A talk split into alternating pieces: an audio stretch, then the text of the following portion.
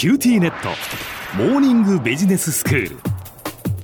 今日の講師は九州大学ビジネススクールで企業倫理リスクマネジメントがご専門の平野拓先生です。よろしくお願いします。よろしくお願いします。先生今日はどういうお話ですか？はい。今日はですね、まあ、自分らしいリーダーシップ、まあ、オーセンティックリーダーシップというものについてお話ししていきたいと思います。はい。はい。あの、近年やっぱ様々な分野において、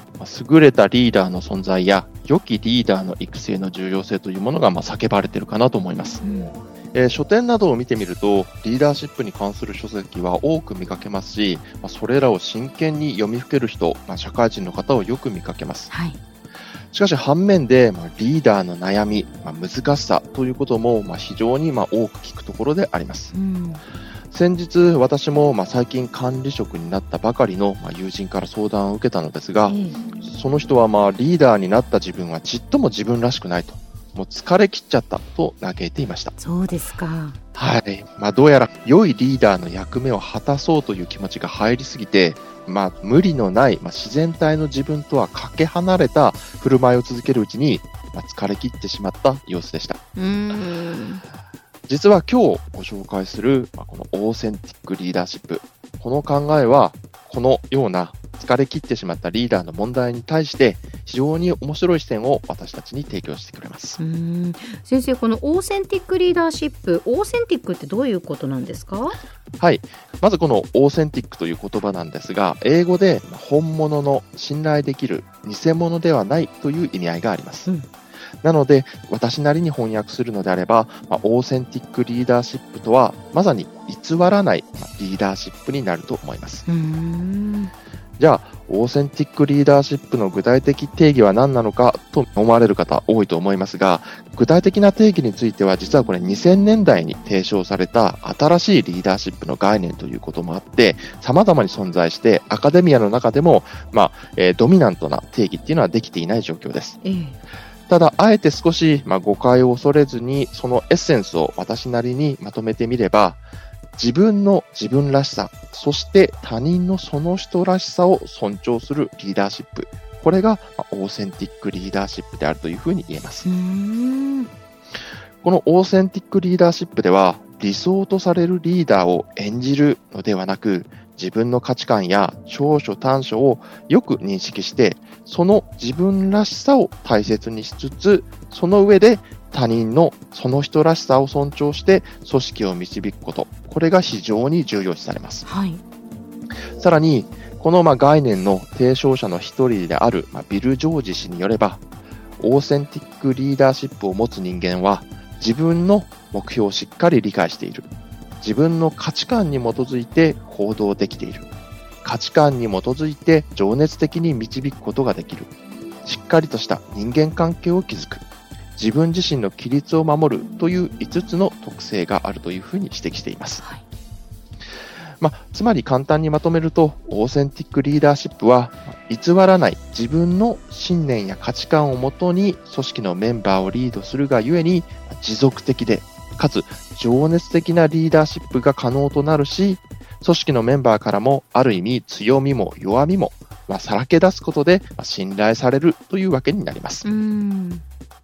ただし、ここで注意しなければならないのは、自分らしさを大切にするということは、自分の欠点を放置していいというわけでもなく、また自分の価値観ややり方を他人に押し付けていいという意味ではないということです。はい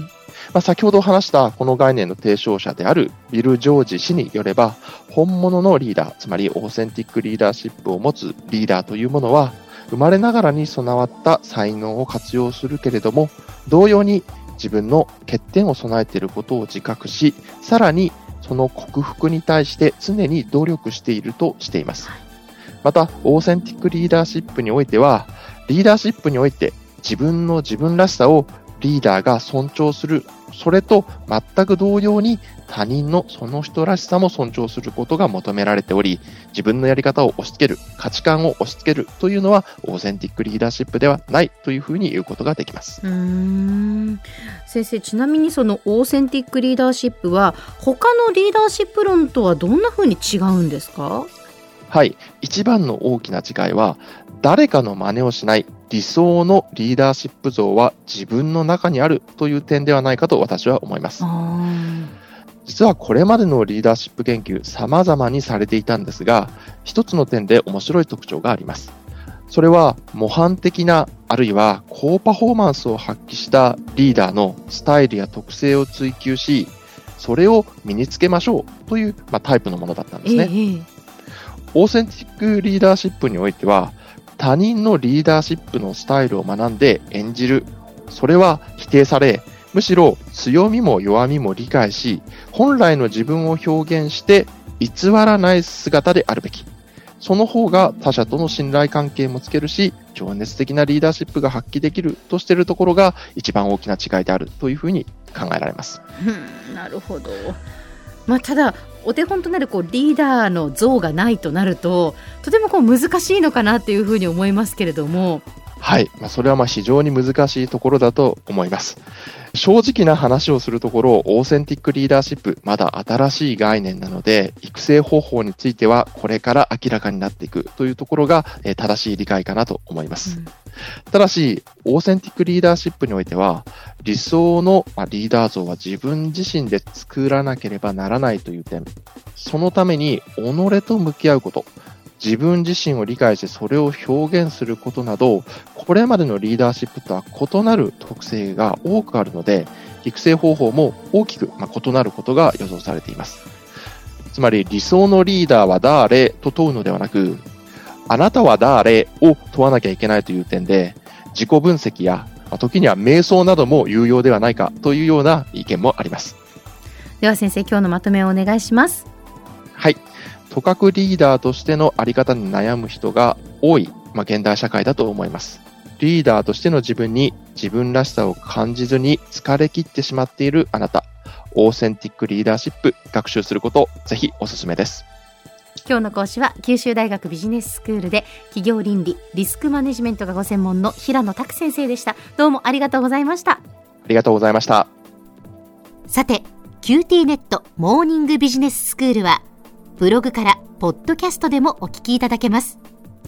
QT ネットモーニングビジネススクールで検索してください。お相手は小浜もとこでした。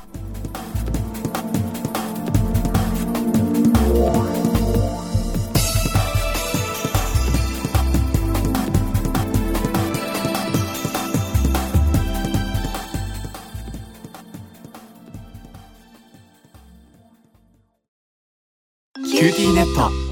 チカって乗り換えたみたいよ。よくそんなに簡単に乗り換えられるわよね。私もそろそろ乗り換えよっかな。え今の彼3人目じゃなかったっけ？今年だけで。スマホの話なんだけど。乗り換え簡単。格安スマホの QT モバイル